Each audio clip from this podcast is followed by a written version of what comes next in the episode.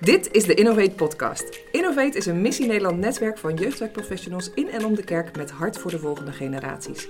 Eens per maand brengen wij diverse experts uit het Missie Nederland netwerk om tafel om over een bepaald jeugdwerkthema in gesprek te gaan. Mijn naam is Martine Versteeg, relatiemanager Kerk en Jeugd bij Missie Nederland. En dan denk je misschien, hé, nog een podcast, het is toch één keer per maand? Eh, ja, in principe wel, maar ik was gewoon hier te enthousiast over. Dus ik dacht, uh, ik ga er gewoon nog eentje doen. Want uh, boek gelanceerd van Jonathan Pellegrom, de, de vijf gewoontes. En met als ondertitel, hoe jij heel gewoon groot impact kunt hebben op het leven van jongeren. En Jonathan Pellegrom is hierbij om met ons over het boek te gaan hebben. Welkom! Dankjewel. Echt heel tof dat je er bent. Heel leuk om uh, ook eens even naar het boek te gaan kijken. En hopelijk mensen enthousiast te maken om het uh, ook verder te gaan lezen. Um, en daarin is het even eerst van, joh, voor wie is dit boek? Wie heb je op het oog als het gaat over dit boek? Wie moet het gaan kopen? Nou, het is eigenlijk best wel breed. In feite eigenlijk iedereen die echt een positief verschil wil maken in het leven van jongeren. Ik, uh, ik mag ondertussen al twaalf jaar meedraaien in het jeugdwerk. En ik zie ja, enerzijds veel jeugdwerkers die eigenlijk dan beginnen met heel veel passie en visie en drive. Maar dan eigenlijk een beetje aan het zoeken zijn, ja, hoe maak ik nou, nou dat verschil wat ik voor ogen heb. Ja. Maar ook bij heel veel ouders thuis. Weet wel, je, je, je kids worden opeens tieners, krijgen raar pubergedrag. En opeens dan zie je bij heel veel ouders die worsteling van, ja, weet wel, hoe, hoe moet ik hier goed mee omgaan? En eigenlijk ook, hoe kan ik die positieve verschil in hun leven maken die, uh, die ik graag zou willen zien. Ja, kijk, en uh, de titel is De Vijf Gewoontes. Um, kun je even uh, vertellen, waar gaat het boek over? Nou, het boek laat eigenlijk de vijf gewoontes zien die mensen met impact uitleven. En het boek laat zien hoe jij die zelf ook eigen kan maken en daarin kan groeien. Dus eigenlijk het doel van het boek is enerzijds om de lezer echt te inspireren. Er staan meer dan twintig verhalen in vanuit pleegouders, jongerenwerkers uit kerken, jongerenwerkers op straat. Uh, en anderzijds om de lezer echt de tools te geven hoe ze die impact kunnen maken die ze voor ogen hebben. Dus je hebt daarin, zeg maar, van hè, de vijf gewoontes. Waarom gewoontes? Waarom heb je voor dat woord gewoontes gekozen? Nou, heel vaak als we het, het hebben over impact hebben, dan denken we heel vaak dat het meteen gaat om heel veel dingen doen. Maar eigenlijk mijn kernboodschap in het boek is dat het veel meer te maken heeft met iemand zijn. Hmm begon eigenlijk toen ik zelf startte als jongerenwerk. Ik ben ooit gestart met uh, straatjongeren fulltime. Mm -hmm. Dat was best wel een uitdaging. Dus ja, ik had heel veel passie en verlangen om heel veel uh, verschil te maken. Maar ik, ik liep echt tegenaan van hoe ik dat moest doen. Mm. En ik weet nog wel dat ik heel veel mensen om me heen uh, zag die dat verschil wel maakten. En dan elke keer stelde ik mezelf diezelfde vraag van, nou, hoe, hoe komt dat nou? Hè? Hoe mm. komt het nou dat zij soort heel natuurlijk zo'n zo positieve invloed lijken te maken? En eigenlijk kwam ik er steeds meer achter dat het gewoon heel veel te maken had met bepaalde dingen die ze uitleven, bepaalde dingen die ze gewoon zijn. Mm. En ja, daar komt het idee van dit boek ook vandaan. Dus wat zijn de dingen die je uit kan leven? Wat zijn de dingen die je jezelf als gewoonte kan aanleren? Mm. Want zodra iets een gewoonte is geworden, dan is het eigenlijk iets natuurlijks geworden. Wat ook geen energie uh, kost in die zin. Ja. Heel weinig energie. Ja, want dat is denk ik ook wat ik heel vaak hoor hè, van, van mensen die dan uh, uh, zoiets hebben van ja, uh, zou je iets in het jongerenwerk willen doen? Neem even in, in de kerk, dat is dan meteen een gevoel van dat kost weer veel energie of zo. Hè? En dat vind ik eigenlijk wel tof dat je daarin ook aangeeft van hey, het gaat over vijf gewoontes, dingen die je gewoon heel gewoon doet. Um, uh, waarin je eigenlijk heel veel impact hebt op die jongeren. En dat is eigenlijk een hele andere manier van kijken naar jeugdwerk. Dus dat ik, vond ik in ieder geval heel tof om, uh, uh, om te zien, om het te lezen. Um, ja, daarin zeg je al een beetje over waarom je het hebt geschreven. Wanneer, wanneer is het sowieso begonnen, dat hele idee om dit boek te schrijven? Nou, drie jaar geleden had ik mijn eerste boek net uitgebracht. Dat was echt een handboek voor missionair jongerenwerk. Heel praktisch, uh, met methodieken en dat soort dingen. Ja, even goed om te weten, dat, heet dus, dat boek heet uh, Als christen aansluiten bij de jongeren van de straat. Handboek voor missionair jongerenwerk. Dan is dat, dat is het boek waar je destijds uh, over geschreven hebt. Yes, ja. Ja, en eigenlijk onmiddellijk toen het uitgegeven was, onze toenmalige directeur was Mark de Boer. Die mm -hmm. werkt nu voor Arc Media Mission. Dus echt een, een boekenman. En die zei eigenlijk van ja, er moet, moet eigenlijk een boek voor gaan komen. Wat, wat veel breder is, wat mensen echt gaat inspireren. En mensen ook echt in beweging gaat zetten om uh, die impact te maken op jonge mensen. Mm. Dus eigenlijk is het drie jaar geleden het idee begonnen. En uh, ja, nu ligt het er. Ja, ja tof. Het, is echt, uh, het was ook leuk om bij, bij de lancering te zijn afgelopen of twee weken geleden. Heel veel mensen ook die er waren, die mee hebben geholpen aan het boek. Want het is, het is jouw boek. Maar ik, ik geloof, ik, weet, ik kan niet eens weten hoeveel mensen hebben er wel niet aan meegeholpen. Je hebt ontzettend veel mensen erbij gehaald om het te schrijven. Uh, een stuk of dertig uh, organisaties, of 20, ik weet niet eens meer precies. Maar goed, heel veel mensen die dus aan mee hebben gewerkt. Maar even dan kijkend naar die vijf gewoontes. Welke gewoontes zijn dat dan? Nou, de eerste gewoonte is wees jezelf. Dus eigenlijk, het begint allemaal met dat je beseft hoeveel invloed je hebt puur door wie je bent. Dat je ook jongeren heel veel te geven hebt door de dingen die je hebt doorworsteld of door, doorleefd, die je geleerd hebt al in je leven. En dat je ook ziet dat God je ook gebruikt als zijn instrument van verandering. Ja. Ook weer opnieuw puur door wie je bent. En de tweede gewoonte gaat over het verdiepen van relaties. Omdat, ja, ik geloof, uh, dat kan je denk ik prima beamen, dat de plek waar impact plaatsvindt is gewoon binnen relaties. We zijn gemaakt voor relaties. Voor relatie met God, relatie met mensen. De derde gewoonte is beweeg vooruit. Dus je ziet dat mensen eh, met impact altijd vooruit bewegen. Ze weten waar ze naartoe willen gaan. Maar kunnen ook die grote dromen die ze hebben goed terugbrengen naar hele kleine praktische stapjes. En de vierde is uh, dat ze binnen die hele context ook jongeren kunnen motiveren tot groei en verandering. En de vijfde is creëer vermenigvuldiging. Dus ze doen het op een manier dat er als het ware een olievlek effect ontstaat. En ook weer opnieuw de mindset van hey, het is prima als ik dit maar in één of twee jongeren in mijn hele leven kan doen. Ja. Omdat de impact doorgaat door de volgende generatie uh, verder als het ware. Ja, en dat zei ik al ook uh, vooraf, voordat we de opnames starten, van dat ik het zo tof vind eigenlijk in het boek dat, dat het eigenlijk bijna een soort van cyclus is. Hè? Van uh, begin eerst uh, over na te denken over jezelf. Van hey, hoe kan ik impact hebben? En waarbij je eindigt eigenlijk met hoe kan ik zorgen dat jongeren impact gaan krijgen? En daarin is het uh, denk ik echt wel mooi om hen dan weer mee te nemen in die cyclus over hey, maar als jongere hoef je gewoon, mag je gewoon jezelf zijn. En daarmee ben je, ben je, breng je impact. Hè? Dus dat, dat vind ik het prachtige van, van, van het hele boek, dat zo eigenlijk je meeneemt in een cyclus. Um, even dan, laten we eens even gewoon per gewoontes even kijken. Dus de eerste gaf je aan, hè? wees jezelf. Vertel eens even over meer over. Wat. Ja, het basisidee daarachter is eigenlijk dat, wat ik net ook al zei, heel vaak denken we dat van hé, hey, ik wil een, een, positieve invloed maken in de lees van tieners of van jongeren. Mm. Dan denken we heel vaak dat we dan heel veel moeten gaan doen. Maar die eerste gewoonte wil ik echt meer laten zien van hé, hey, het begint allemaal met iemand te zijn. Ja. Als je bijvoorbeeld kijkt naar de wetenschappelijke studies, wat de impact is van jouw voorbeeld als rolmodel, ja, dat is ongelooflijk. Ja. Bijvoorbeeld 70% minder kans op drugsgebruik, uh, 50%, minder, 50 minder kans op schoolverzuim, puur alleen doordat jij een voorbeeld bent. Ja. En daar heb je dus nog helemaal niks voor gedaan. Nee. nee, ik vond dat ook echt wel heel indrukwekkend. Ook een van de verhalen inderdaad. Uh, want dat is ook het leuke van het boek. Hè. Je, je, uh, eigenlijk heb je steeds gewoon dat je een van de gewoontes uitlegt uh, over wat, wat die gewoonte inhoudt, hoe je dat doet, met ook een aantal oefeningen van hoe kan ik dat soort van integreren in mijn eigen leven. Uh, maar ook met verhalen tussendoor, impact stories noem je ze. vanuit eigenlijk allerlei, nou, wat je zei, pleegouders, jeugdwerkers enzovoort. Over wat er, nou, een verhaal waarin aanhaakt eigenlijk bij een van die gewoontes. En dat verhaal van ehm, wees jezelf, wat me heel erg trof, was het, het verhaal van Um, ik, misschien haal ik ze ook wel door elkaar, dat weet ik even niet meer. Maar dat het een verhaal was van, van uh, iemand die gewoon de hele tijd optrok met een, een, een meisje wat uh, zwanger was. En dan vervolgens uh, het kind wordt geboren en dat dan de, de, de vader van het kind dan tegen die, die, vrouw zegt van... joh, dankjewel dat je er bent, want jij bent eigenlijk de enige stabiele factor in ons hm. leven. En dat, dat raakte me ergens of zo. Dat ik denk, oh, ik, ik zie zoveel jongeren Ehm, in onze kerk, maar er ook omheen, die hele instabiele situaties hebben. En dat is niet altijd ehm, dat, dat hun omgeving dat, uh, dat bewust doet. Soms is het ook echt gewoon ja, ehm, eh, ouders die scheiden of een. of, of een ouder die overlijdt of iets dergelijks, waarin er zoveel instabiliteit komt, dat het me ook wel, het hield me echt wel een soort bewustwording. Oh ja, gewoon dat ik een stabiel mens ben, zeg maar. Ook wel niet altijd even stabiel misschien, maar dat dat al, zeg maar, een, een voorbeeld is voor een ander. dat je daarmee al impact. Dus zonder dat ik ook maar zelfs uh, die connectie zelfs heb met jongeren. Dus jongeren die, die mij misschien gewoon zien in mijn gemeente of wat dan ook, zien uh, wat ik doe. En heeft, dat heeft al impact op hen. Dat vond ik al een heel interessante gedachte. Voor denk ik ook heel veel uh, mensen in kerken om te beseffen van hé, hey, welke rol heb je, zeg maar. Ehm, wie ben jij? En, en, realiseer je dat, dat jongeren daar sowieso naar kijken en dat dus dat al impact heeft. Ja, een voorbeeld wat ik bijvoorbeeld in het boek vertel is, uh, ik ben bijvoorbeeld zelf een behoorlijke sportfan, dus ik hou heel veel van sporten. Maar je zal vast ook wel herkennen dat soms dan mis je gewoon je motivatie of heb je geen zin. Nee.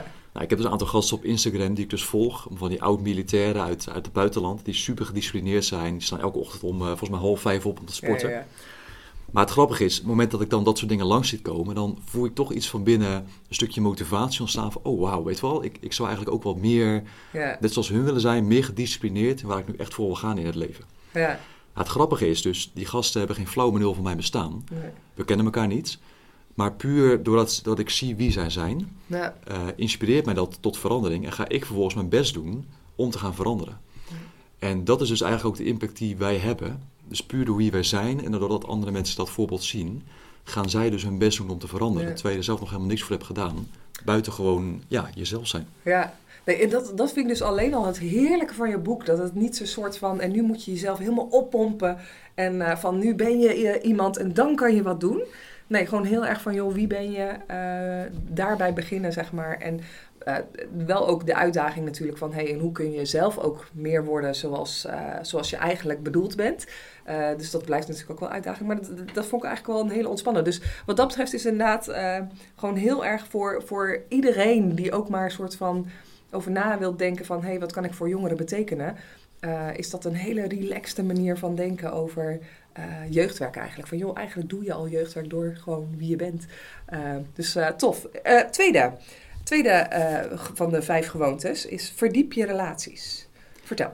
Ja, ja dat is eigenlijk het is allemaal best wel logisch allemaal. Ja. Maar we moeten op een of andere manier toch steeds aan geremind worden. Hmm.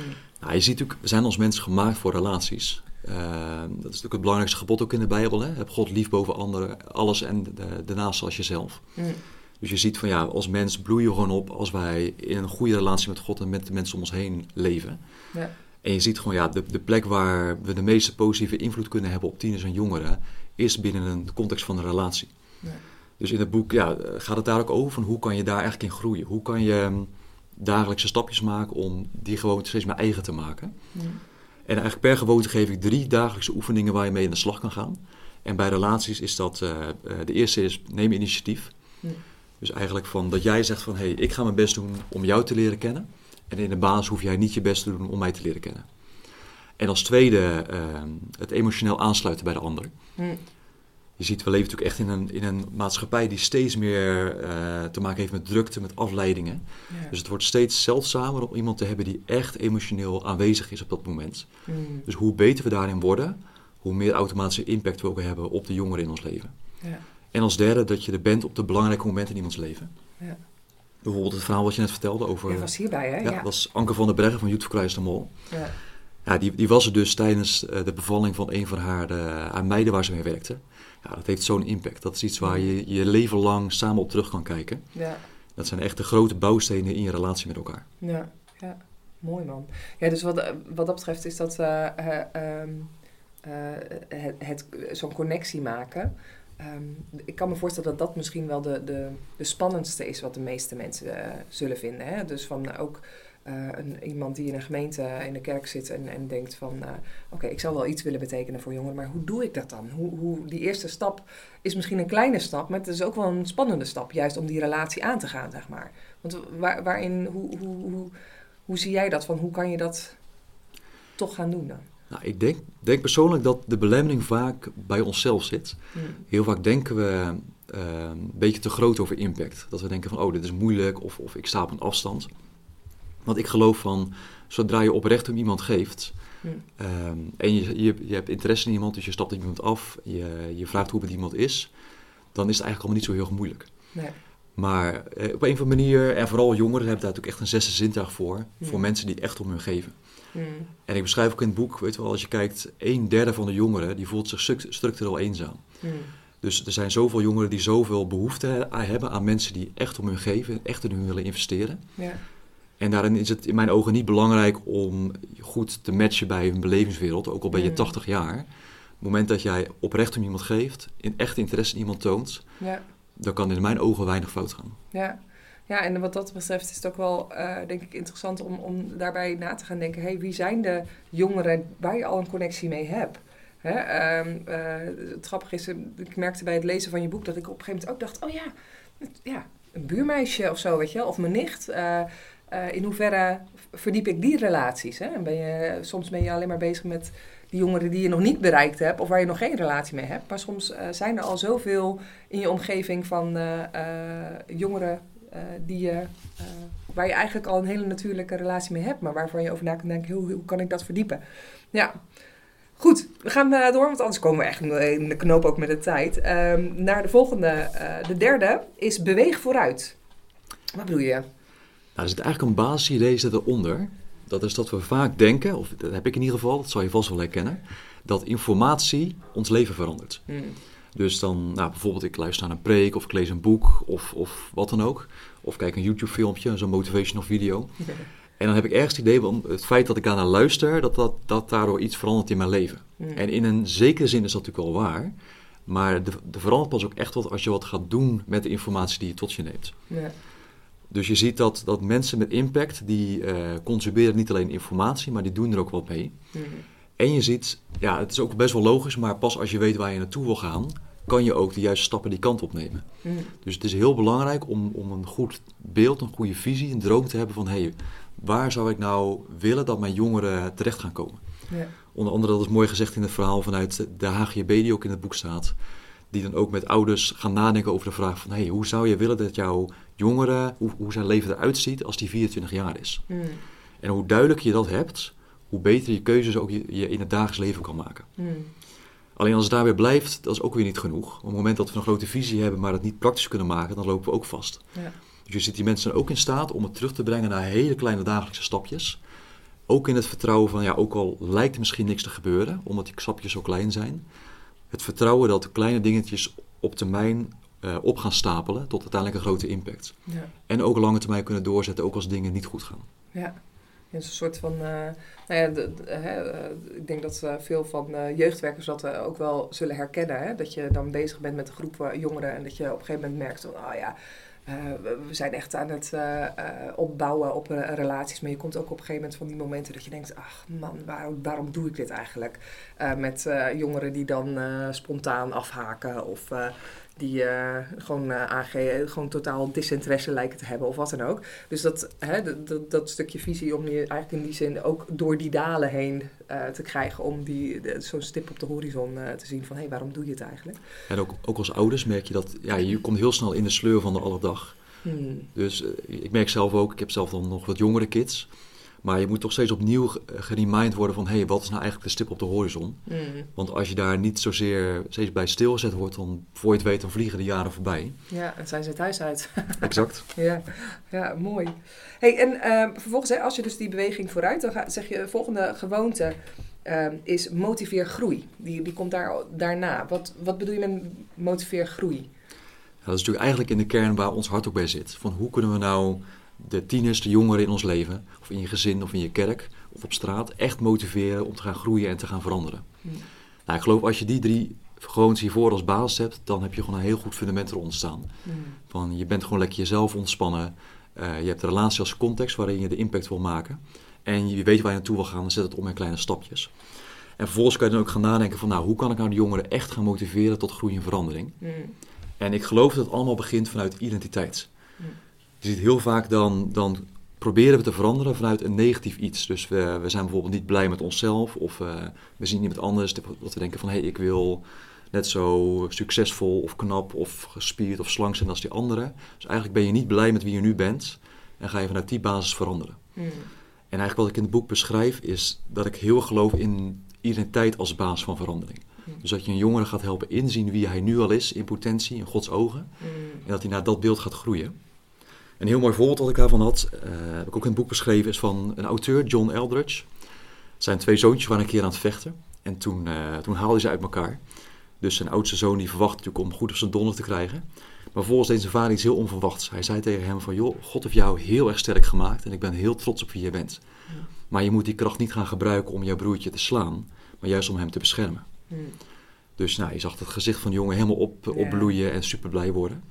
En daar deed hij dus dit principe. Dus hij bevestigde zijn zoon in zijn identiteit. Hij zegt van, joh, je bent heel sterk gemaakt. God heeft jou sterk gemaakt. Ik ben trots op je. En vervolgens gebruikt hij de identiteit als middel tot verandering. Ja. Om zijn waarde zijn gedrag te sturen. Ja, ja en wat, wat mij ook wel uh, bij het lezen ervan, dat ik op een gegeven moment dacht... wat ik namelijk heel erg tof hier ook aan vind, is dat we wonen, of we leven in een tijd waarin jongeren heel vaak um, eigenlijk inderdaad te horen krijgen de, weet je wel, uh, jij kunt, kunt worden wie je, uh, wat je maar wilt, wilt worden, zeg maar, als je maar je best doet. Hè? En, en nou ja, we, we zien ook de opstapeling van een hele groot aantal jongeren die in een burn-out zitten.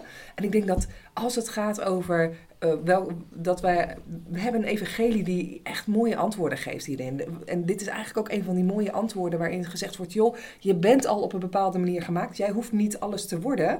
Jij moet ontdekken wie jij bent en, en hè, hoe jij daarin uh, je rol kan, uh, kan oppakken, zeg maar. Dus dat vind ik ook wel een heerlijke, ehm, ontspannen, goed nieuws wat wij kunnen delen met jongeren. Van joh, jij, jij, jij, jij bent al mooi en uniek gemaakt. En het is jouw rol om daarin te gaan groeien en na te denken van... hey, hoe kunnen we daarin... Uh, uh, ja, hoe kan ik daarin van betekenis zijn? Dus uh, ik, ik herken het heel erg inderdaad. Echt heel tof om te, om te lezen. Hey, en, en eigenlijk de, de, de vijfde gewoonte. En ik moet heel erg zeggen, dat dit, dit, hier ben ik echt blij om dat je hiermee soort van eindigt. Dat is namelijk creëer vermenigvuldiging. Geef jou even input wat, wat je daarmee bedoelt. Nou, ook weer vanuit de basis van ontspanning. Dat zou je vast wel herkennen als je echt een passie hebt voor jongeren. Dat je dan soms een soort, soort druk of stress kan ervaren. Dat je denkt van, oh wauw, er is zoveel om me heen, zoveel nood, zoveel jongeren waar ik iets voor zou kunnen betekenen. En zo weinig tijd. En doe ik wel genoeg. Dat heb ik in ieder geval bij mezelf ook wel herkend. Hm. En eigenlijk dit principe laat in de basis ook wel zien van... hé, hey, uh, ook al heb je misschien maar één of twee jongeren in jouw hele leven waarin je investeert... uiteindelijk gaat die investering door. Hm. Vanuit onderzoek zie je dat we als mens allemaal ongeveer 150 mensen een diepgaande invloed in ons leven hebben. En op 60 tot 70.000 mensen een oppervlakkige invloed. Uh, en daarnaast, als je kijkt, stel je voor dat een jongere later drie kids zou krijgen en dat gaat dan tien generaties zo door. Dan praat je over 50.000 mensen, die allemaal weer hun 60, 70.000 mensen beïnvloeden en weer hun 150. Dus dat helpt dus waar misschien om je mindset te veranderen van ja, stel je voor dat je één jongere zou kunnen helpen om echt te kunnen veranderen. Uiteindelijk heeft dat een olievlek-effect op heel veel andere mensen. Hmm. Dus, dus ja, die gewoonte gaat heel erg over een stukje ontspanning, ook over hoe je dat kan doen. En ook over het principe dat uh, je het ook weer los kan laten. Hmm. Kijk, uh, in sommige jongeren ben je een groot puzzelstukje in hun leven, in sommige misschien een klein. En ik denk dat het ook essentieel is om uh, je gewoonte te maken dat je het ook weer goed kan loslaten. Dus je hmm. doet wat je kan, en vervolgens laat je het los, ook in de handen van God, dat je ook denkt van, hé, hey, God geeft meer dan de jongeren dan ik ooit zou kunnen geven. En hij heeft het beste met hun voor. Dus ik doe wat ik kan. Uh, misschien ben ik een klein puzzelstukje in hun leven, misschien groot. Maar dan is het ook gewoon weer goed. Ja, ja maar en, en daarin ook in diezelfde, uh, over creëer vermenigvuldiging. Aan de ene kant dus het ontspannen, ontspannenheid van wat eigenlijk in die zin jouw beperkte impact is. En tegelijk ook de jongeren eigenlijk uh, helpen om impact, zelf impact te maken wat ik ook net zei over eigenlijk dat het een soort van die cyclus is. En ik denk dat, dat um, wat me daarin intrigeerde, dat ik denk van, oh ja, als ik een beetje kijk naar hoe wij vaak jeugdwerk doen uh, in de kerk, is dat we eigenlijk al heel erg blij zijn als we een soort van het evangelie over de schutting naar de volgende generatie gooien, zeg maar. Terwijl dit gaat eigenlijk ook heel erg over hoe geef je hun de tools om zelf ook weer impact te maken en zelf ook weer anderen um, uh, te helpen daarin. Dus dat, um, want hoe, hoe, hoe zie je daarin, zeg maar, uh, zelf van wat, hoe dat bij jou is gegaan. Van dat stukje jongeren helpen om ook weer impact te hebben. Hoe ik dat zelf heb gedaan bij jongeren bedoel je? Nou, dat is ook weer, ja, ik zeg steeds hetzelfde woord, maar het is heel natuurlijk. ik denk eigenlijk, zodra je dus de, de, vier gewoontes die je hiervoor hebt gedaan doet, dan ontstaat het al bijna automatisch. Het heeft heel veel te maken met mensen meenemen in je leven. En ook uh, potentie in hun zien en hun ook naar voren schuiven.